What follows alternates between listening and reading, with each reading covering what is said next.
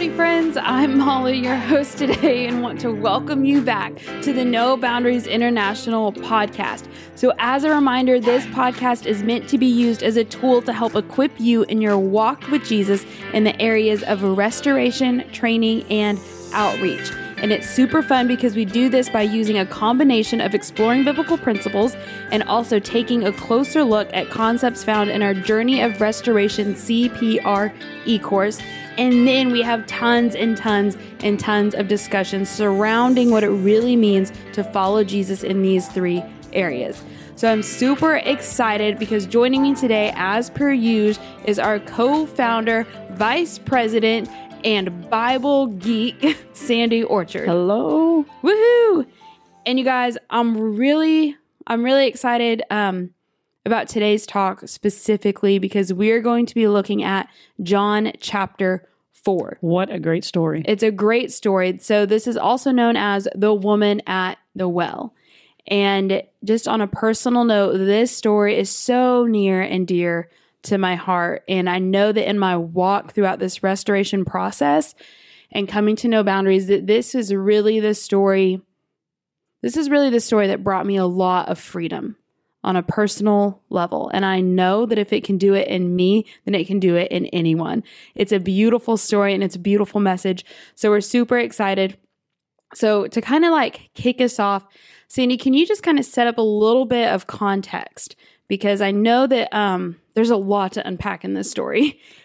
Yeah, so there really is a lot to unpack in this story. And so it is actually, along with Molly, it's actually one of my favorite stories in the Bible. And there's there's a lot going on as far as context as history and the culture and uh, the Jewish world at the time that it was written that a lot we just just flat out miss because of the world that we currently live in. I mean, it's 2,000 years ago.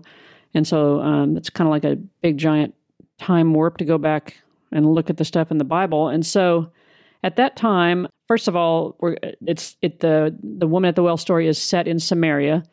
Um, Samaria is a, a, a part of Israel that historically, like before Jesus even came onto the scene, had a lot of history to it, where the Jewish people of that area uh, intermarried with non-Jewish people, which was highly oh. forbidden. Yeah, with according to Jewish law, and so they were they were kind of like like a Jewish person who followed the Torah uh, faithfully, um, observant to all the laws, would look at somebody from Samaria as kind of like um, like there's this huge racial divide sort of thing. Like they were, the Samaritans were considered unclean and impure, like a half breed sort of person. Wow. And there was all sorts of, of discrimination that went on from that. And so you'll, you'll kind of pick up on that in the story. Uh, an observant Jewish person would go far out of their way to not go through Samaria.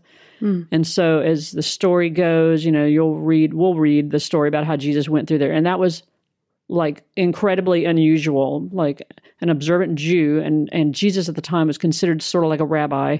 For him to actually go through Samaria was like unheard of. You you like good Jewish boy would never do that sort of thing. Right. And then on top of that, he talks like as the story progresses, he talks to a woman. And the the thing about um, women in the Jewish day, and so there's various historical um, documents that talks about the role of women. But there's been a lot of research, and it really shows that at that time, women were considered second class citizens mm. and they had like zero rights. I mean, a woman could not buy or sell property, they, they couldn't be educated past a certain age. Um, they uh, they were for, forbidden to speak in public. They they a lot of times had to be you know fully clothed from head to foot uh, depending on where you were in Israel, but they were required to be separate from the men. A lot of times mm-hmm. they couldn't eat in the same room.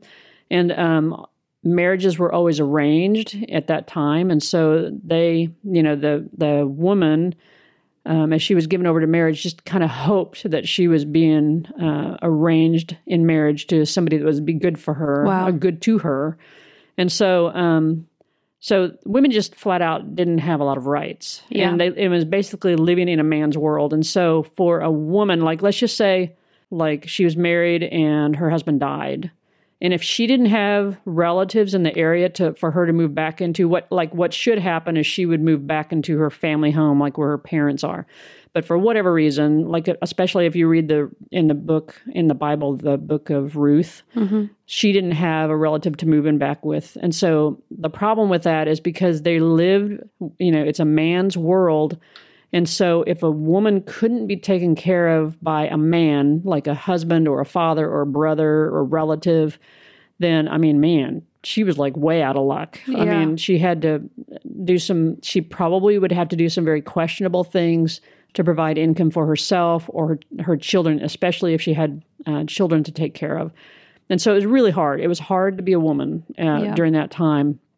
And so let's just say a woman did get married um, to a man. The way the Jewish laws were written at the time encouraged if a man wanted to get divorced from a, uh, the woman he's married to for whatever reason, he could and it would be very simple and it'd be very quick but it was not reciprocal. If a woman wanted to get divorced from her from her husband that just wasn't allowed. Wow. So um so the whole story is is going to be and we'll be reading it well the whole story is going to revolve around this interaction between jesus the man the jewish man who's also uh, like a rabbi teacher prophet as he encounters this woman from this unclean area who's a second class citizen and all the little um, the difficulties that she is the world that she's living in. And so, um, yeah, it's a it's a really really good story. And one line that kind of um, not in the story, but like in historical documents that kind of um, show how far down uh, down the hierarchy women are is there was a, a, Jewish rabbi hundreds of years ago that said he would he would rather cross the street than even be on the street with a woman. Wow. I mean, it was just some pretty bad discrimination against women all the all the way around. Yeah. So, um, so why don't we just go ahead and uh, read the story, and uh, it's going to be fun. And how would you like to do this, Molly? Yeah, I'm really excited. I would like us to just take probably just the first 42 verses. So, John chapter 4, verses 1 through 42. And what we're going to do is going to read the whole thing in one time. And then after that, we'll go back and kind of unpack section by section and kind of reread it and then kind of give some input and have really good discussion. Okay. Because I think, I think the most impactful, one of the most impactful things for me in this story is realizing that the living Christ chose to reveal himself to this woman. And this is the first time that he does it. And it's just wild. So, all right, I won't get too far ahead. Sandy, why don't you go ahead and read John chapter 4, verses 1 through 42? Okay. And I'm going to be doing this um, out of the NIV if you want to follow along. So, verse 1. Now, Jesus learned that the Pharisees had heard that he was gaining and baptizing more disciples than John although in fact it was not Jesus who baptized, but his disciples. So he left Judea and went back once more to Galilee. Now he had to go through Samaria, so he came to a town in Samaria called Sychar, near the plot of ground Jacob had given to his son Joseph. Jacob's well was there, and Jesus, tired as he was from the journey, sat down by the well, and it was about noon. When a Samaritan woman came to draw water, Jesus said to her, Will you give me a drink? His disciples had gone into town to buy food. The Samaritan woman said to him, Well, you're a Jew, and I'm a Samaritan woman. How can you ask me for a drink? For Jews do not associate with Samaritans. Jesus answered her, If you knew the gift of God and who it is that asks you for a drink, you would have asked him, and he would have given you living water. Sir, the woman said, You have nothing to draw with, and the well is deep. Where can you get this living water? Are you greater than our father Jacob, who gave us the well and drank from it himself, as did also his sons and his livestock? Jesus answered, Everyone who drinks this water will be thirsty again, but whoever drinks the water I give them will never thirst. Indeed, the water I give them will come in them, a, become in them a spring of water welling up to eternal life. The woman said to him, Sir, give me this water, so I won't get uh, thirsty and have, have to keep coming here to draw water. And he told her, Go, call your husband and come back. I have no husband, she said. So Jesus said to her, You're right. When you say you have you have no husband, the fact is you have five husbands, and the man you now have is not your husband. What you've said is actually quite true. Sir, the woman said, I can see that you're a prophet. Our ancestors worshipped on this mountain, but you Jews claim that the place where we must worship is in Jerusalem. Woman, Jesus replied, believe me, a time is coming when you will worship the Father neither on this mountain nor in Jerusalem. You Samaritans worship what you do not know. We worship what we do know, for salvation is from the Jews. Yet a time is coming and has now come when the true worshippers will worship the Father in the Spirit and in truth, for they are the kind of worshippers the Father seeks. God is Spirit, and his worshippers must worship in the Spirit and in truth. The woman said, I know that the Messiah, called Christ, is coming. When he comes, he'll explain everything to us. Then Jesus declared, I am the one speaking to you. I am he. Just then the disciples returned and were surprised to find him talking with a woman. But no one asked, What do you want? or Why are you talking to her? Then, leaving her water jar, the woman went back to the town and said to the people, Come, see a man who told me everything I ever did. Could this be the Messiah?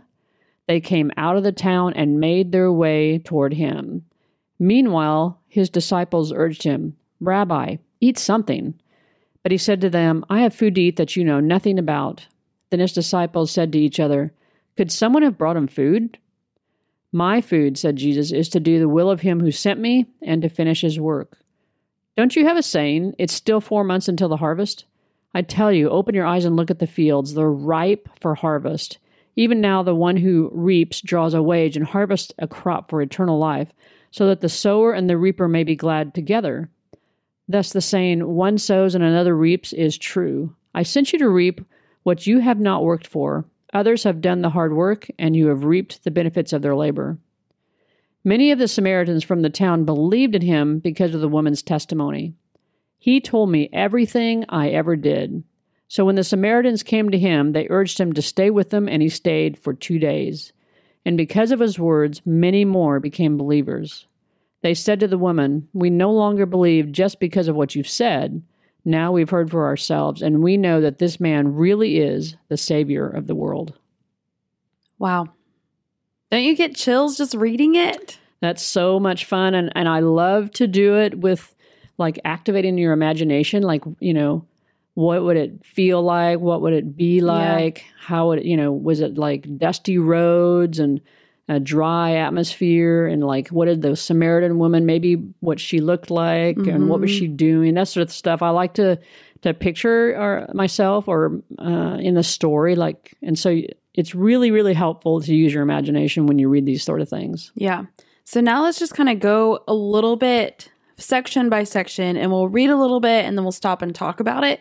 But as we do this, I just want to piggyback off of that. If you can kind of get in a space where you can imagine what this would be like or imagine this setting and with the contact with the context that that Sandy gave of of this is a woman and this is a Samaritan, that's like a double whammy of outcast. Yeah. And the fact that you're not married, like all of these things. She has got three things going yeah. against her. This is the lowest it's, of the low. It's rough for her. This is a, a, a woman who's really on the down and out. Yeah. So, what I want to look at is just even if we just start back in verse 1, John chapter 4, and it says, Now Jesus learned that the Pharisees had heard that he was gaining and baptizing more disciples than John, although in fact it was not Jesus who baptized, but his disciples. So he left Judea and went back once more to Galilee.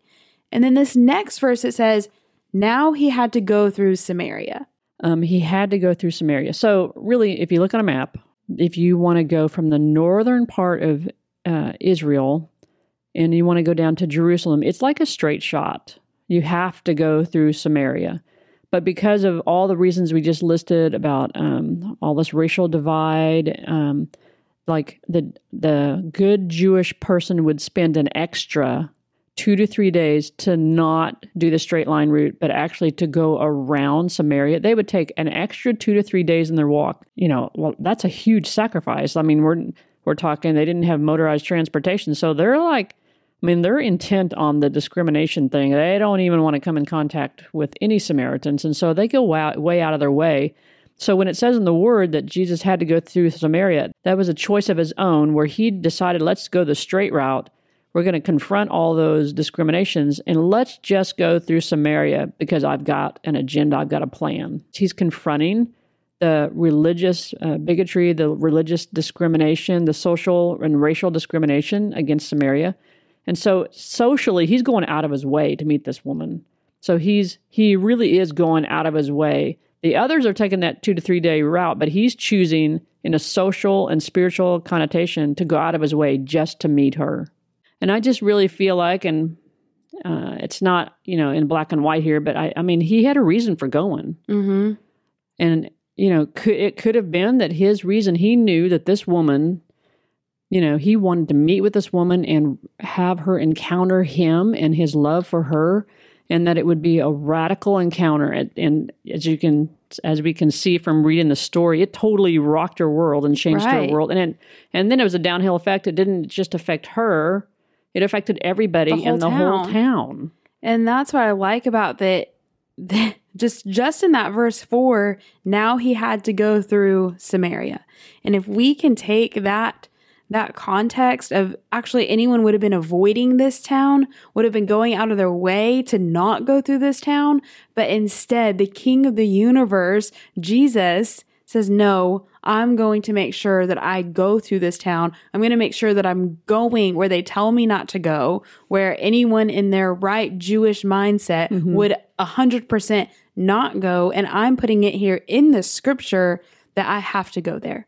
And then I, something there. And it kind of makes you wonder too. Like at this point, um, the disciples had probably been with Jesus for a, a little while. We don't really know the context, but so what if you were like one of the disciples and you've grown up as in the in the Jewish system and you and so you under like you understand those little social laws about what you do and don't do. Yeah. And, and then your your teacher says, "Hey, we're going through Samaria," and you're like, you just you kind of wonder like, what are they thinking? The teacher said we had to go through Samaria. Why would Right. the heck would we want to? We everybody knows you don't go through Samaria. You know, I don't know if there's that kind of dialogue going in in between Yeah. with the the guys and the the disciples. I mean, it could be. That'd be like in modern day age, like we're going to this beautiful oasis, but hold on just a second. We're going to make a detour at the trash dump. Yeah, You know what I mean? Yeah. Like that's what, that's probably what went through their head. Something similar. like something like, like what? Why are we going there? Yeah. Okay. So then it picks up and it says, So he came to a town in Samaria called Sychar near the plot of ground Jacob had given to his son Joseph. And then it says, Jacob's well was there, and Jesus, tired as he was from the journey, sat down by the well. It was about noon. yeah, that's that's an important detail. Explain that. That's an important detail. So, I, what I really love about this is you also see where it says, Jesus, tired as he was from the journey. Just in that little section, you get the humanity of Jesus. Like, this is someone who's fully God, yet fully man. And so, if you can imagine that you've been traveling all this time, like, man, our Savior got tired. Mm-hmm. Like, our Savior, the King of the universe, put on humanity and put on the form of servanthood in, in flesh. And his flesh got tired just like we do. And yet, even though he was tired, he still went. hmm Even though knowing that it was going to be out of his way, knowing it was going to be hot, knowing all of these things, he went. And it says it was about noon. And so, noon o'clock, what is noon o'clock? It's the hottest part of the entire day. And just you know, this part of Israel is is it's very much like not the full on cactus ridden uh, desert sort of thing like we see in New Mexico, Arizona, but I mean it's wilderness and there's Mm. just not a lot of green, um, and so to, yeah, I mean you're exactly right. So to be out at noon, man, that's the hottest time of the day. Who in the heck wants to be out there at noon? Right? No one's going to be there, so you think. So, but that's a significant detail. Yeah. So then, because then whenever we keep going, keep in mind it's noon, it's the hottest part of the day. And the story picks up in verse 7 when it says, When a Samaritan woman came to draw water, Jesus said to her, Will you give me a drink? Yeah, so that's a big deal. Because I mean, usually um, the women who are they're the ones that do all the household chores. I mean, they obviously didn't have any running water, so they had to go to the well. So that's a Um, they're going to the well. Most people would want to go not in the heat of the day. They'd want to go early morning and or in the evening and avoid the whole heat of the day thing. So there's a there's a reason. So like we have to consider that really small detail that it was noon. It was about noon. You got four words there. Mm-hmm. So why is a woman like at the well where usually there would be a ton of people there in the morning and the evening? So why did she choose to come at noon? Because she didn't want to be around anyone. I mean, and I know that uh like a lot of time like in the well, like wells represent community and life and talking and social like socialization, like a lot of those in biblical times happened around the well because, like you said, they're in the middle of the wilderness and it's hot and there's all kinds of things going on. But this woman, she clearly didn't want to be with anyone. She wasn't trying to go have social hour in the middle of the day. You know, she wasn't trying to go at six o'clock with the rest of her herd to like have socialization at the water fountain. Like this was a woman who didn't want to see anyone. She didn't want to be around anyone. She didn't want to make conversation. She was isolating. She was saying, no, it's just like whenever we choose. I mean, I don't know about anyone else, but I know I'm not trying to go to the grocery store in the middle of the time that everyone else is at the grocery store. Like, if I don't want to talk to anyone or do anything with anyone, I'm going to go. I mean, I'm going to go at midnight. I'm going to go to the grocery store at midnight in the Mhm. middle of the night so that I don't have to be around right. anyone. Right. And this is kind of the equivalent of that because she's choosing in the most miserable part of the day. She would rather be miserably hot and miserably tired and separated from society and go at noon. So something's going on in her So- life and her in her mind. So we know, right, that there's something, there's a shame on her because what does shame and fear make us do? Isolate. Isolate. And so And protect we- yourself. eh, right. So we know by the fact that she's there at noon that she's covered in shame and that she doesn't want to talk to anyone. Okay. And then y'all get this because then once once she's there Jesus is the one who says will you give me a drink and just like we talked about before he's fully God he's fully God yet fully man how do how does this even work out do you know what I mean so yeah. So I mean, he's choosing to live life as a human. He's choosing. choosing to live like life just like me and you would. Yes, but this is the man who's going to bring miracles. This is the man who turns water into wine. This Uh-huh. is a man who who can do whatever he wants whenever he wants really, and he's asking her for a drink. Does he really actually need her to give him a drink? No, No. He could do anything he wants. He could do anything he wants. So then why? What is the significance of this question? Why does he say to the lowest of low people to first not only a Samaritan, second she's a woman, third she's not married, and why does he ask her this question? I wonder if it's a relational thing. Yes, ding ding ding, it's out of relationship.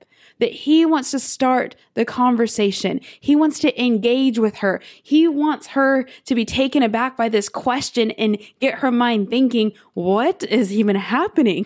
Like, this would be like if you were living, I don't know, if unfortunately, if you were living on the streets or if you were living as an outcast and the president of the United States came up to you and says, Sandy, will you give me a drink Yeah. of water? And you're like, I'm sorry, aren't you the president of the United States? Yeah. Like, don't have Secret Service and what? Like, it'd be that kind of level of like, Yeah. this is who's talking to me? Okay. Which she doesn't get that, but he says, Will you give me a drink? And then it picks up in verse 9. It says, The Samaritan woman said to him, You are a Jew, and I am a Samaritan woman. How can you ask me for a drink? For Jews do not associate with Samaritans. And there it is in black and white. That that's the racial divide of that time. But it's also, it's, it's, I mean, it's just barely touching on the subject, really, because Mhm. none. Of, it's like you said, not only is there that racial thing of Jew versus Samaritan, but there's also the man versus woman thing. That this is just barely touching the surface when they say this. But it does say in black and white for Jews do not associate with Samaritans. It's sort of like the text is saying, Jesus, didn't you know you're not supposed to be talking to her? Right. yeah. And isn't it interesting then, but how much this text really wants us to see how Jesus, the King of the world, crosses Crosses, crosses the those lines. lines. He merges you know, he wants to bring people together, not divide people apart. Yes. So when he is doing this by talking to a woman, by talking to a Samaritan, by even engaging in a conversation with her, he's extending the peace and saying there is not the there's not these individual boundaries that we're all one humanity. Yes. I mean, and this is what he's trying to get at. And we'll see that later whenever we talk about worship. So then after we get that she's all like, How can you even talk to me? Because I like I'm a Samaritan woman. Like this is not okay. What's going on? Here's how Jesus answers her. Picks up in verse 10, he says, If you knew the gift of God and who it is that asks you for a drink, you would have asked him and he would have given you living water. Pause. What? And you know that's what the woman's thinking too, because like that's not your everyday language. That's not your everyday conversation. Like, hi, how are you? What's your name? And what do you do? This is like like out of the blue. So you know that at this point her head is spinning and she's probably going, huh? yeah. And she's trying to to Like- put it all together. Like, I don't understand. First off, why are you talking to me? Mhm. You're already about a thousand pillars up on the social hierarchy. Two, now you're trying to offer me something. What are you even saying right now? Yeah. Like it'd be like, what? Either you're a crazy person or you're brilliant. Like, Yeah. which one is it? Like, I can just imagine that kind of confusion and that level of like, what? And here's what I love about this. Here's what I love about this because if you see that he started it with a question, Mhm. Jesus asked her for something, not needing anything. He doesn't need anything, he's God. And he says, Will you give me a drink? And he asked her a question, knowing that one, she's not going to give him anything, and two, with every intention of giving her everything. Yeah, that's true. Like, that's actually what he wanted to do. And is that not what he does in our lives? Is that not what he does for me and for you? That he says, Molly, Sandy, will you give me this? But he really doesn't have anything to gain. But he doesn't have anything to gain from it. He doesn't actually need anything that we have, but he wants us to engage in that conversation with him and say, Will you give me this? Because I actually have every intention of giving you everything when you engage with me in relationship. And this is what we see here. Yeah, if you knew the amazing. gift of God and knew it was who asked you for a drink, you would have asked him and he would have given you living water.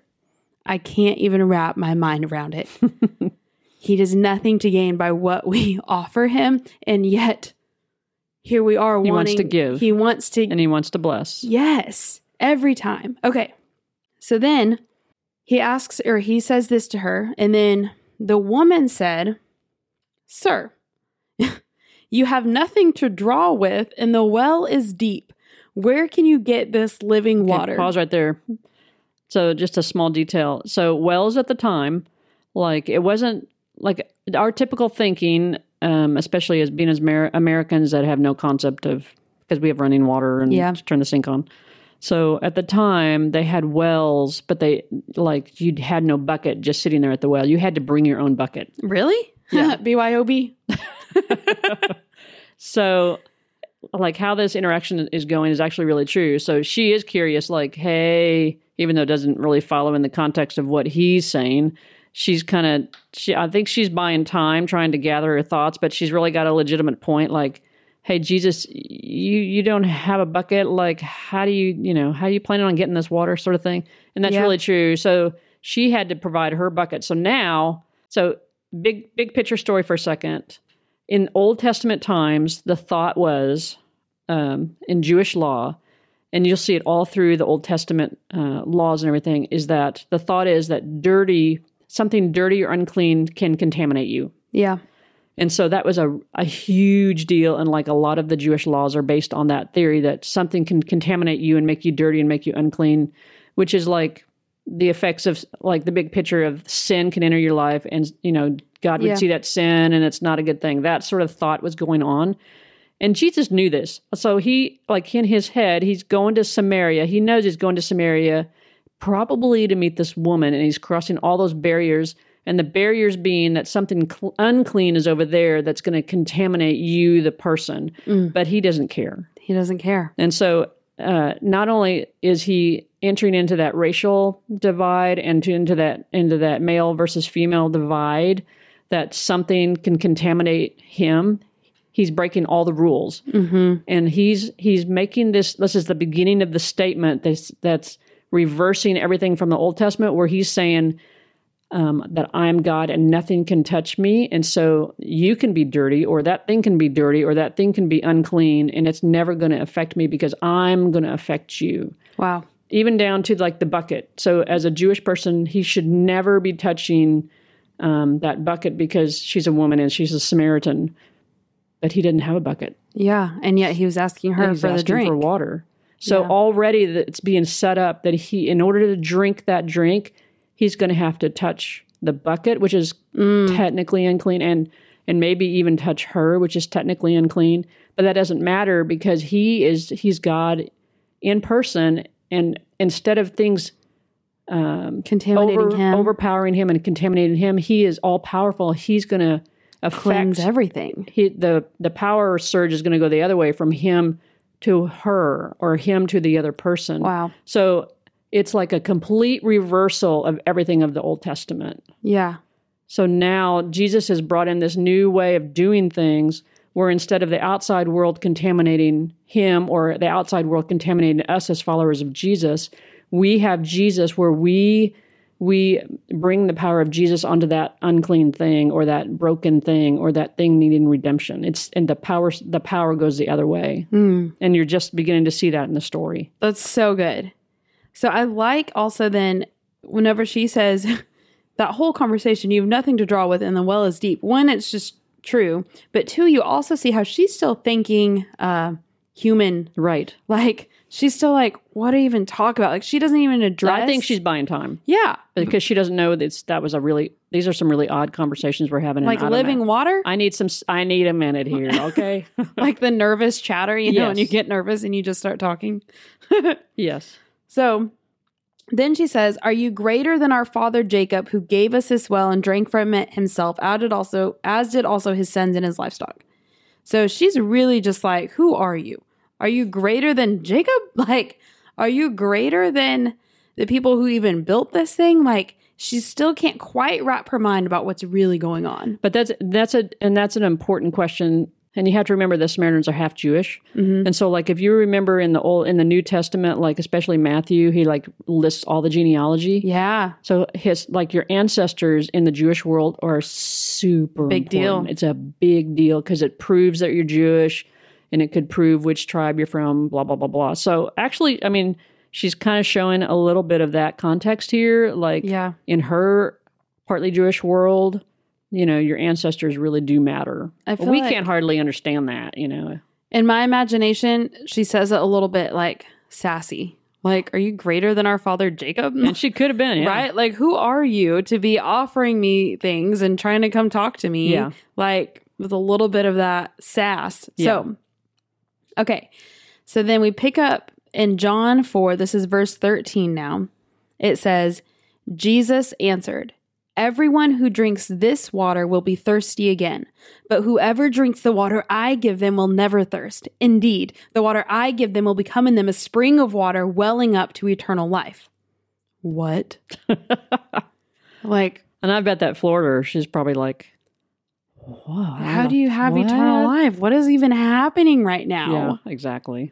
So then then she gets excited. But So- I think it's interesting, and I don't, mean to interrupt, but yeah. so Jesus, in a, in a one of his names is called the living. You know, Jesus is the living water, but Mhm. also is a picture out of Revelation, where out of the throne room of God, which is where Jesus is, there's a river of living water that comes out of his throne, that it, that is life giving in every sense of the word, like. I mean, um, the river comes out of the throne room, and it's in a, it's in a garden setting. So you see these pictures, uh, uh, demonstrations of life that has abundance, and then there's the the tree of life on either side of the river of of the living water.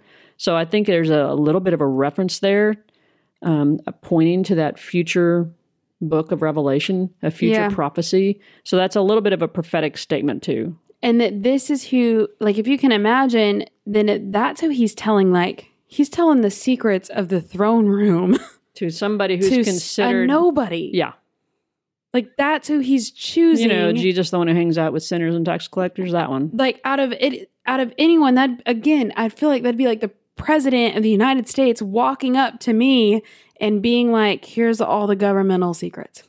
like, yeah. here's what's going on. But that's what he's doing is he's revealing his government into this to this nobody woman. Mm-hmm. That's what he's doing, even though she's not even fully getting it. Yeah. He's still choosing to tell her.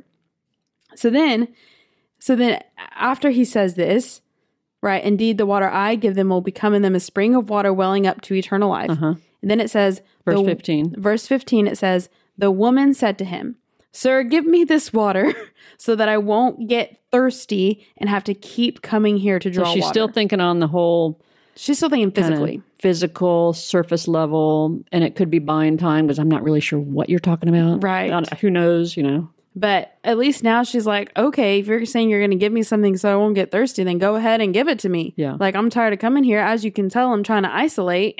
so if I had this living water, I wouldn't have to keep coming here the, to begin with. Yeah. So then verse 16 picks up and it says, Jesus told her, Go, call your husband and come back. Now, okay, let's keep going and then we'll say now. Okay. So then verse 17 says, I have no husband, she Which is- replied. Just, you know, kind of a kind of a truth, sort of a not so true. Right. It's like a half, Yeah. not a half truth, but it's like, I'm going to tell you a little bit, but not Yeah. tell you everything. And so then Jesus said to her, You are right when you say you have no husband. The fact is, you've had five husbands, and the man you now have is not your husband. What you've just said is quite true. So let's pause right there. And he could have been all over that as a as a uh, a Jewish rabbi type person who knows all the laws. He could have been all over the fact and like, Yeah. what kind of woman are you? I can't believe it, and you know, real condemning and everything. But he wasn't. Uh-uh. And this is what I like is is like and he's so because he's so relational. I mean, the fact that he says, "Go call your husband and come back," even though he already knows all these things about her, but he wants her to engage, Engage in, the this conversation. Yeah. And then, so whenever she's like, um, I have no husband, and I love this because this is still honesty before him. Do you know what I mean? hmm Like, she didn't have to say, she could have gone and said, No, no, no, I have, like, okay, yeah, I'll go call my husband. Like, when he says, Go call your husband and come back, she didn't have to say that she didn't have a husband. She could have hidden. And I want to bring this point up because I know, I'm just for a second, I'm going to tie this to our Journey of Restoration CPR e course. And in the Dr. Lloyd talks about in connection with our self, how we have to bring our whole self to the mm-hmm. table before the Lord, mm-hmm. how we have to come in truth of everything that we have and lay it out before God. And whenever we don't, what we're doing is we put on this mask Uh-huh. and we put on this false self. And then we start living under this false self and we never feel really known. And then we can't ever really know anyone because we're hiding. And then we'll dress it up with a smile or we'll dress it up in pretending and it doesn't work out.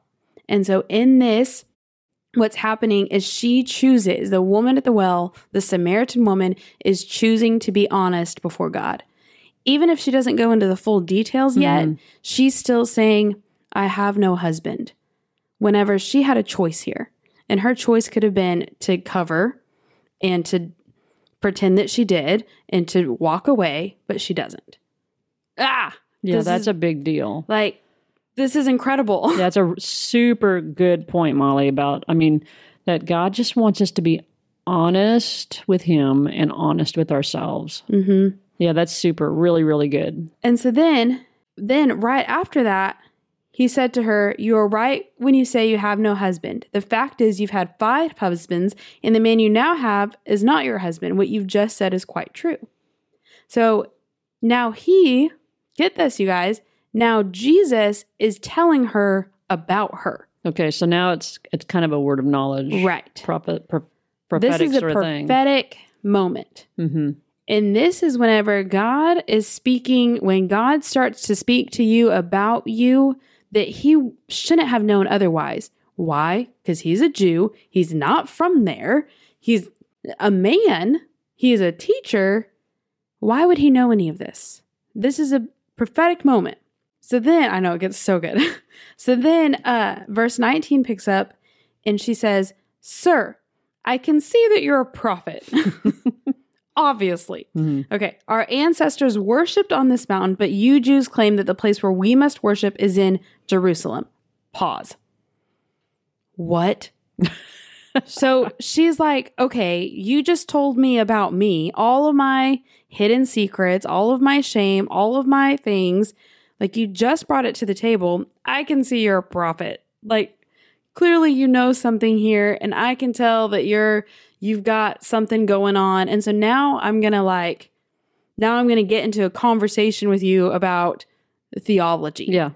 Like that's where her mind goes. Is like, okay, now that you've proved to me through this word of knowledge about my life that you're a prophet, the thing that I want to talk about is this barrier. Is, are these barrier divides in theology about what Jews believe and what Samaritans believe? And the question is going to be, where are we supposed to worship? But I wonder if that's the whole in her head, and we'll never know, you know, what she's thinking at this this very moment. But I wonder if in her head she's like, I wonder if this guy's a Messiah, but I'm I'm not 100 percent on that. Um, hmm, I don't know. Yeah. I wonder if that's like starting to come through her head.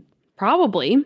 So then, after she realizes that clearly he's, I mean, he's not just a prophet, obviously, but as she's starting to think this, then Jesus says in verse 21, Woman, Jesus replied, Believe me, a time is coming when you will worship the Father neither on this mountain nor in Jerusalem.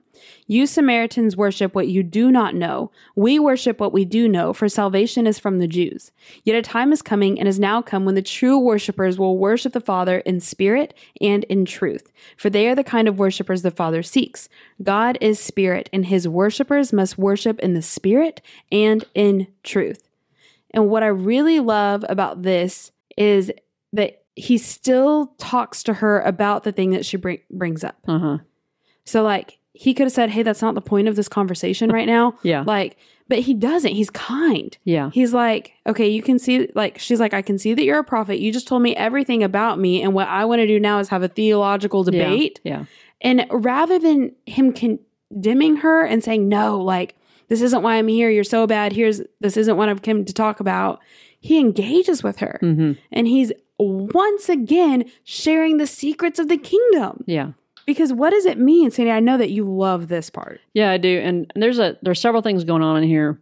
Um, one is that like she's she's bringing up the whole thing about where we worship God, and that's important Yeah. because at that time, a, a Jewish person or a person who believes in God would worship where God was, and the place where God was at that time, and all the you know hundreds of years prior was in the temple, and so a temple the definition of a, of a temple is a meeting place between a, a human and God Himself. Mm-hmm. So I, I I just think this kind of follows in her mind where she's like she's probably wondering is this guy really the Messiah? Well, I mean, we're supposed to worship God. We're supposed to worship Him in a temple. Yeah. And so that that's starting to come up in her head. So she's really got a valid point here. Like, well, where do we, you know, where are we supposed Where to are we worship? supposed to worship? If you're the Messiah, I mean, so she's If you're a prophet, then where are we supposed to do this, really? yeah. And so, and that's that, and this is a good point too, because like Jesus, we see this story, this interaction between Jesus and the woman. And so as, as Jesus's story continues in the New Testament, he goes to the cross, he dies for our sins, and he's resurrected again. And then he, uh, he comes back to his followers and says, um, that I'm going to give you, you know, a helper, my spirit. And so that whole the gospel story of the cross and the resurrection, what that does is it changes the place where God will meet us. Mm-hmm. And it changes it from that building of the temple in Jerusalem, you know, that physical place where God would meet humans. And because of the gospel message, now every single follower of Jesus is the temple. Wow. And so he's starting to he's starting to kind of allude to that in this interaction with her, where he's saying um, he's speaking truth that yes, salvation comes from the Jews because that's how it's been designed over the hundreds of years, and he's fulfilling that prophecy because he is Jewish, but he's about to change the whole system. And so the system changing from that meeting place of a building to now Mhm. we are the temples. Every Right. single one of us. We're the meeting place between human and God. And, he's so he's starting it. to do that. Yeah. like of all the people again that he would start to even reveal and he would reveal to, it to somebody like had they classify it as the sinner and the tax collector. right You know? Then Yeah, that's a big deal. this is who he wants to share his kingdom with And so, you know, then the question was would kind of be like, well, how come he didn't reveal that to the religious people at the time, the Pharisees and the, you know, what I mean, the whole church Yeah. system thing. But he he wants relationship with all of us. Mm-hmm. He doesn't want it to be for the elite or the most educated. I mean, those are all good things, but I mean, he wants it for everybody. everyone And so he goes to the what would be considered the lowest of the low, that she would represent all of us yeah that it doesn't matter where we are in life he wants to have that relationship. He wants to have that constant conversation Mm-hmm. and he wants to be the meeting he wants us to carry that meeting place between himself and, and us. Because we can all relate to her in some way. Yes. You know what i mean? So, so it's a big deal. And then uh, the other thing on here is that um, that the father wants us to worship in spirit and in truth. And that's a really big deal. The the so the part about worshiping in the spirit that there's a couple different things. Number one is that like we're body soul and spirit as mm-hmm. as people. And so what he's saying is he like jesus and the father want all of us Wow. all of our spirit everything within us which kind of goes back to what you're saying that to be honest before god and be honest before ourselves like to give it all to him hmm and so there's that connotation that he wants all of it, and it's and it's a good thing. Like he wants relationship, and he wants to to um, you know cleanse us from all those things that hurt us, which we call sin, and and that sort of thing. And but then also in the Bible that when it says God is spirit and His worshipers must worship in the spirit, that's a capital S spirit, which also means that we we worship through the Holy Spirit. yeah So when I mentioned earlier that when Jesus uh, he went to the cross and he had the resurrection, and now he's talking to his disciples after the resurrection. He's he said, "I'm giving you my Spirit, my Helper." And so, and the goodness and kindness of God and the and Jesus, He's given us this Helper, the Holy Spirit, and the Spirit's going to help you worship God and Jesus better and more clearly, and to hear His voice and to walk with Him every single day. And then when He says worship, worship in the Spirit and in truth, when you uh, start worshiping God with the help of the Holy Spirit and you give all of yourself to Him, He's going to reveal Himself to you. He's going to reveal Himself in the written word, in the scriptures, and that's truth. yeah And the truth, will set you free exactly. So it's uh, So it's, it's- good. it's really beautiful. So then you have Jesus, and he's just revealed all of, I like to call it secret kingdom stuff that isn't a secret anymore, right? But at the time, it's like, what, like flipping everyone's world upside down. Mm-hmm. And he's revealing it to this woman and tells her, they get into this theological discussion about where you're supposed to worship, and he gives her all these secrets. And then it picks up in verse 25. It says, The woman said, I know that Messiah called Christ is coming. When he comes, he will explain everything to us.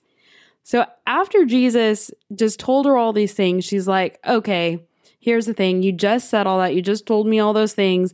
And I know that the Messiah, when he gets here, he's going to really like flush this out. Mhm. He's really going to like tell us everything that you just said. Yeah. And so when he's coming, he'll just explain it. And this is my favorite line after this. Verse 26 is my favorite line in the whole, maybe the whole Bible. I don't know Mhm. yet. But it says, Then Jesus declared, I, the one speaking to you, I am he. Isn't that amazing? And don't you just feel that? That he's choosing to reveal himself fully. And this is the first time in scripture that it's done. Like Yeah. she like she's the first one Yes. That gets revealed to as the kingdom that God could have gone to anyone. Mhm. And he didn't go to the Pharisees. He didn't go to the, any of the religious teachers at the time or the people who are keeping the law or anything Right. like that. He chooses to reveal himself to the lowly. Mhm. He chooses to reveal himself to the nobody, to the people that need him. And we can all relate to this at some level. There are places in our lives that we all feel inadequate and then we all feel like we don't measure up and that we're not getting it. And there's areas of our lives where we feel like we're outcasts and that we don't know enough or we're not doing enough. Or there's areas in our life that we feel this shame that was never supposed to be there. And what does God do with that? He reveals himself Mhm. in spirit and in truth. Yeah. Like, are you seeing it? yeah, that's I- amazing. Can't get away from this. Yeah, that's amazing. And the other, you know, the other thing, the other small thing too. So it says, like you just read, then Jesus declared, "I am the one speaking to you. I am He." And so, um, you know, it kind of is as uh, harkens back to when God talked to Moses. Mhm. The I Exodus, am. I am. You know, God. I mean, yeah, Moses said, "You know, I'm going to. The, you're sending me to the pharaohs. Who am I supposed to say is sending me? Like, I don't even know your name. You know, kind of that sort of context." And God says, "I am."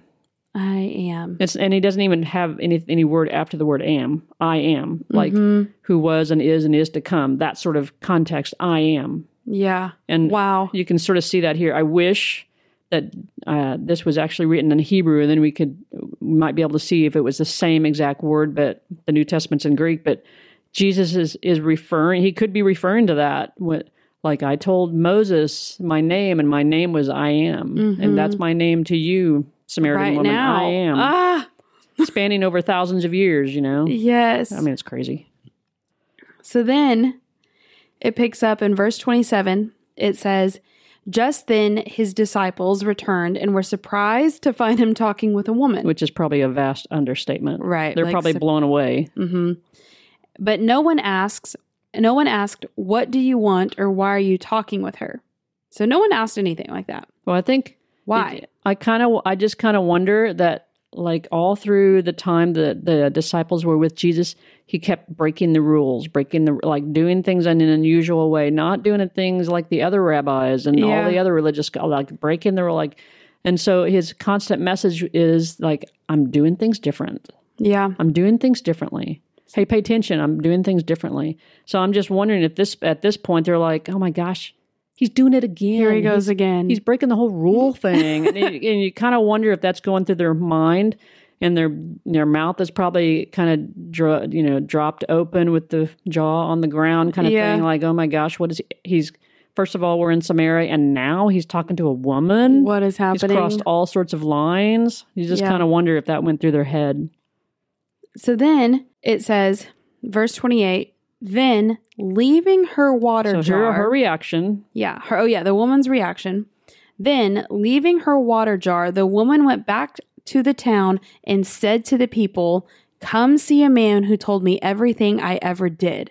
Could this be the Messiah? They came out of the town and made their way toward him. Pause.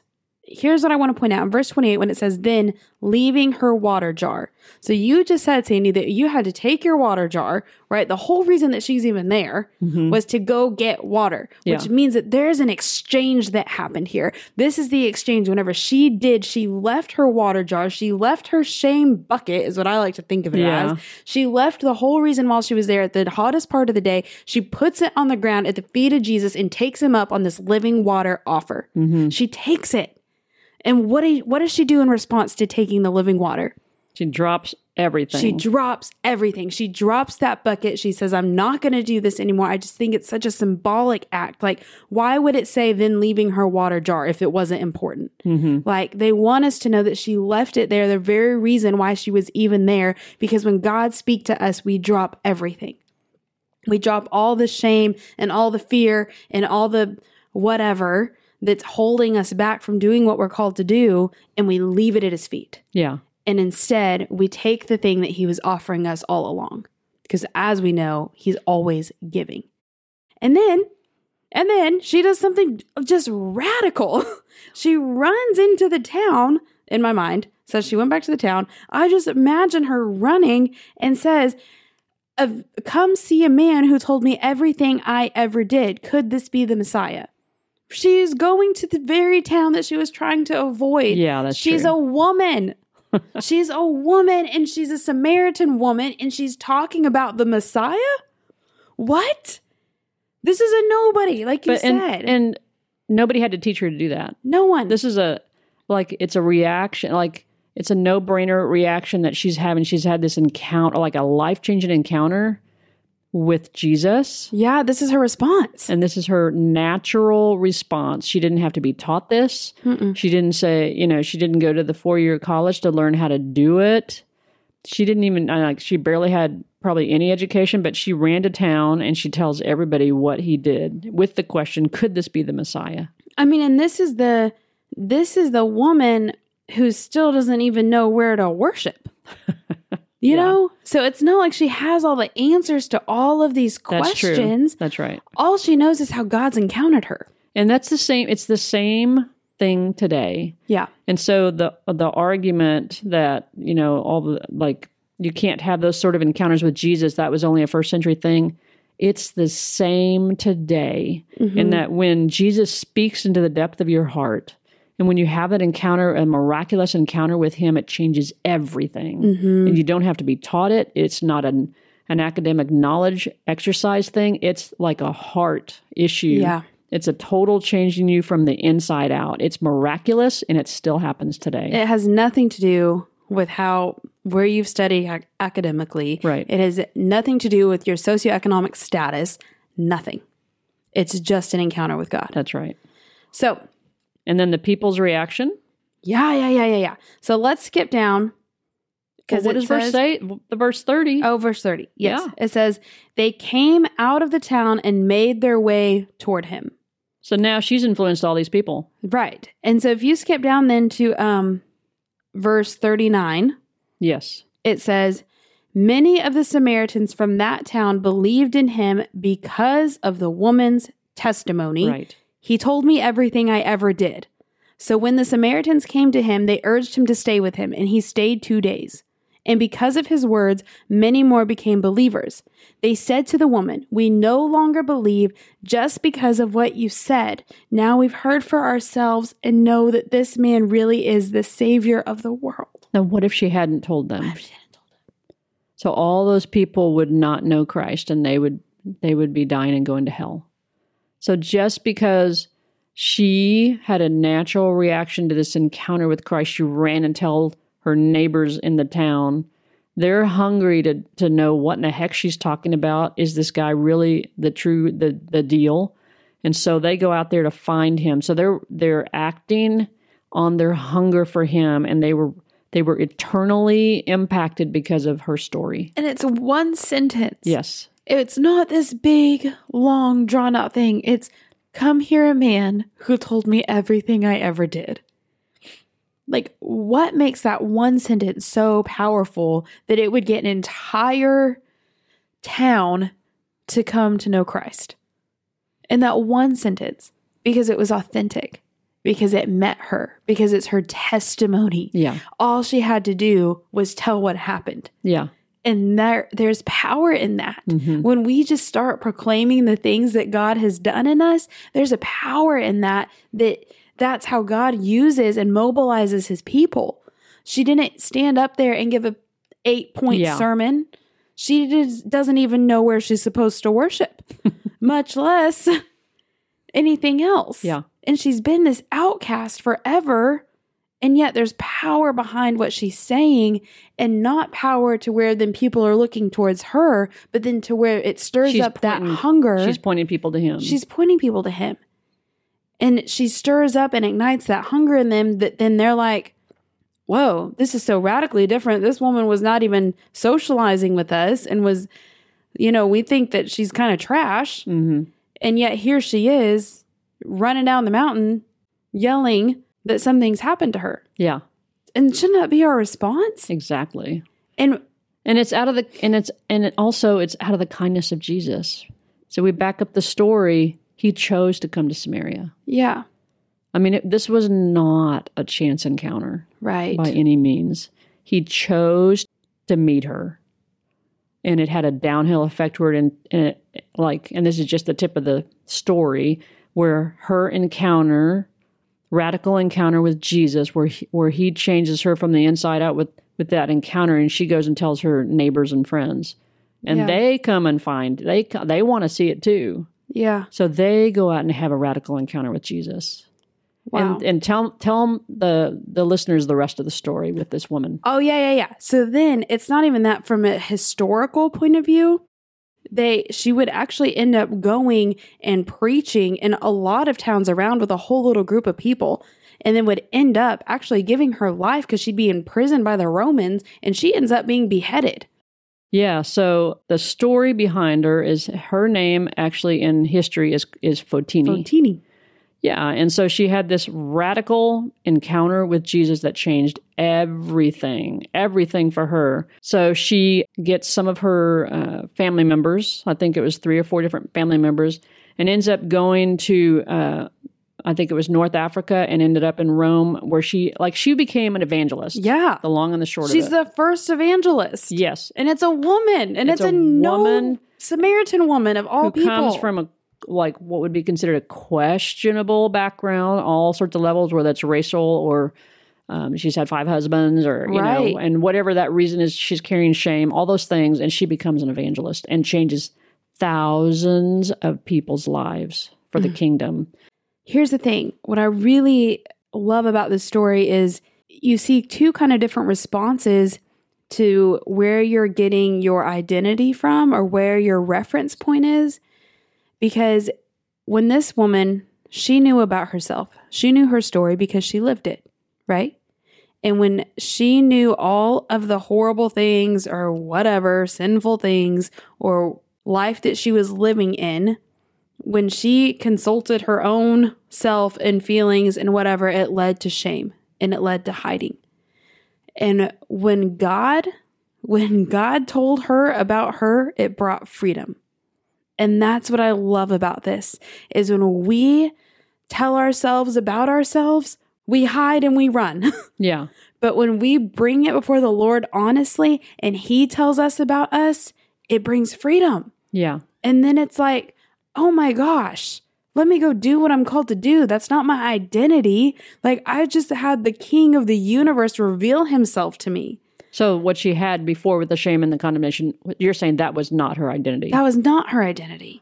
And she was wearing that identity like it was, but it wasn't because she was meant to change the world. and she certainly did. And she did. And if God knit her in her mother's womb forever ago, knowing what she would accomplish, and then would send Jesus to reveal himself to her, and in response to him revealing himself and knowing the the links that he's gone to to reveal himself to her, in response, she goes and she does exactly what she's called to do and lives in the fullness of who she's called to be. and she's and she, as you said earlier, represents all of us. All of us. And so each one of us has a calling and a destiny that God, when He created us, put inside of us. Yes. And that's that was activated and made made, you know, to completion and fullness in her life when she encountered Christ. And then let's think about this, how this applies to us for just a second.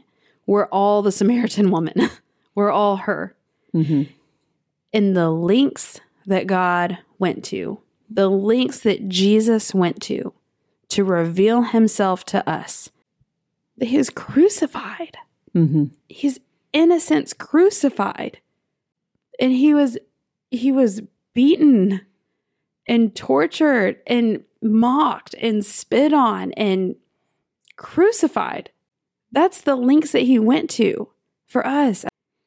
If we're all her and we can think about the things that he's done to one, tell us about us, and then two, reveal the secrets of the kingdom to us, and then three, reveal himself to us, then our response should be just like this. Yeah, that's true. Should be to drop our bucket And wholeheartedness and honest, Yes. like whole giving of her whole heart. And it should be the same with us. We should be giving our whole heart to Jesus. Yes. where he changes us from the inside out and gives us his identity of what he thinks about us. And we drop whatever we are carrying that got us there, and we receive the living water that he's offering, and we go and we run with it.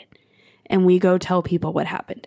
Yeah, and so I, the quote is, uh, well, what they think the early church believes that she spent time with the, the with the apostles, and the early church calls the actual quote is equal to the apostles. Mm. Can you imagine what a leap? I mean, from a woman who is like avoiding everybody in the middle of the day because of her questionable past, we don't know what that is, and and then she had this interaction with Jesus, and she goes from that to being equal to the apostles. Yeah. That's that's radical, but it's it's not like the one lone event that happened, and it's it's this. It can be the same way with each one of us. Yeah, so good.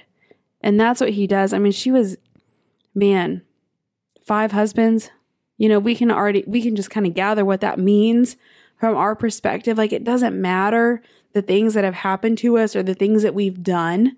Like, none of that matters whenever we stand before the Lord and He tells us about us and we choose to turn from that and go do what we're called to do. Mm-hmm. This is so good. So, I'm going to do a short little recap. And then, Sandy, if you have any final thoughts, freedom to just No, add. I'm really good. I think this has been an amazing story. I love this story, and I know it's it's the most favorite story that you have, Molly. It is. most impactful in your life. But I mean, there's just so much. There's so much richness to the story that applies to us today. It's Yeah. not just some little history story or something you blaze through in the Bible. It's really impactful if you just look at it and and then have a discussion with Jesus based on this as you read this story. Mm-hmm. So then here's what I'm hearing is that if you're someone who can relate at all to the Samaritan woman, who's felt like a nobody, who's felt like an outcast, who's hidden in shame or hidden in fear, that Jesus himself, God himself, went out of his way to find you, that he's pursuing you, that he took on the cross for you and he wants to exchange something. He's asking you for a drink, meaning he's asking you for your uncleanliness. He's asking you for the dirty, hidden things that's inside of you. He's asking for that. And he says, In return, I want to give you living water that will, come, that will become a spring of water welling up to eternal life. That eternal life starts now. Eternal life doesn't start when we're dead but it starts right now, and that He wants to give you something. And as you receive from Him, even if you don't have all the answers and you don't know how this works, but you know how God's moved in your life, then in response, that there's a real call to go and to tell. Come here, man who told me everything I ever did, that there's power in your testimony. For those who are sitting on your testimony thinking that it's not impactful, I'm here to tell you that there's not a hierarchy of testimony, that the miracle is all the same, that we were once dead and now we're alive. That's the miracle. That's all of our stories, and people need to hear it. So if that's you, that you know what God's done for you, then to go and share that. So, Jesus, I just thank you for these listeners. Jesus, I ask for a boldness and a courage to step out in faith and do what they're called to do. Jesus, we ask that you would reveal what you're asking from them. Lord, what are you asking them to lay down at your feet? And what are you giving them in exchange?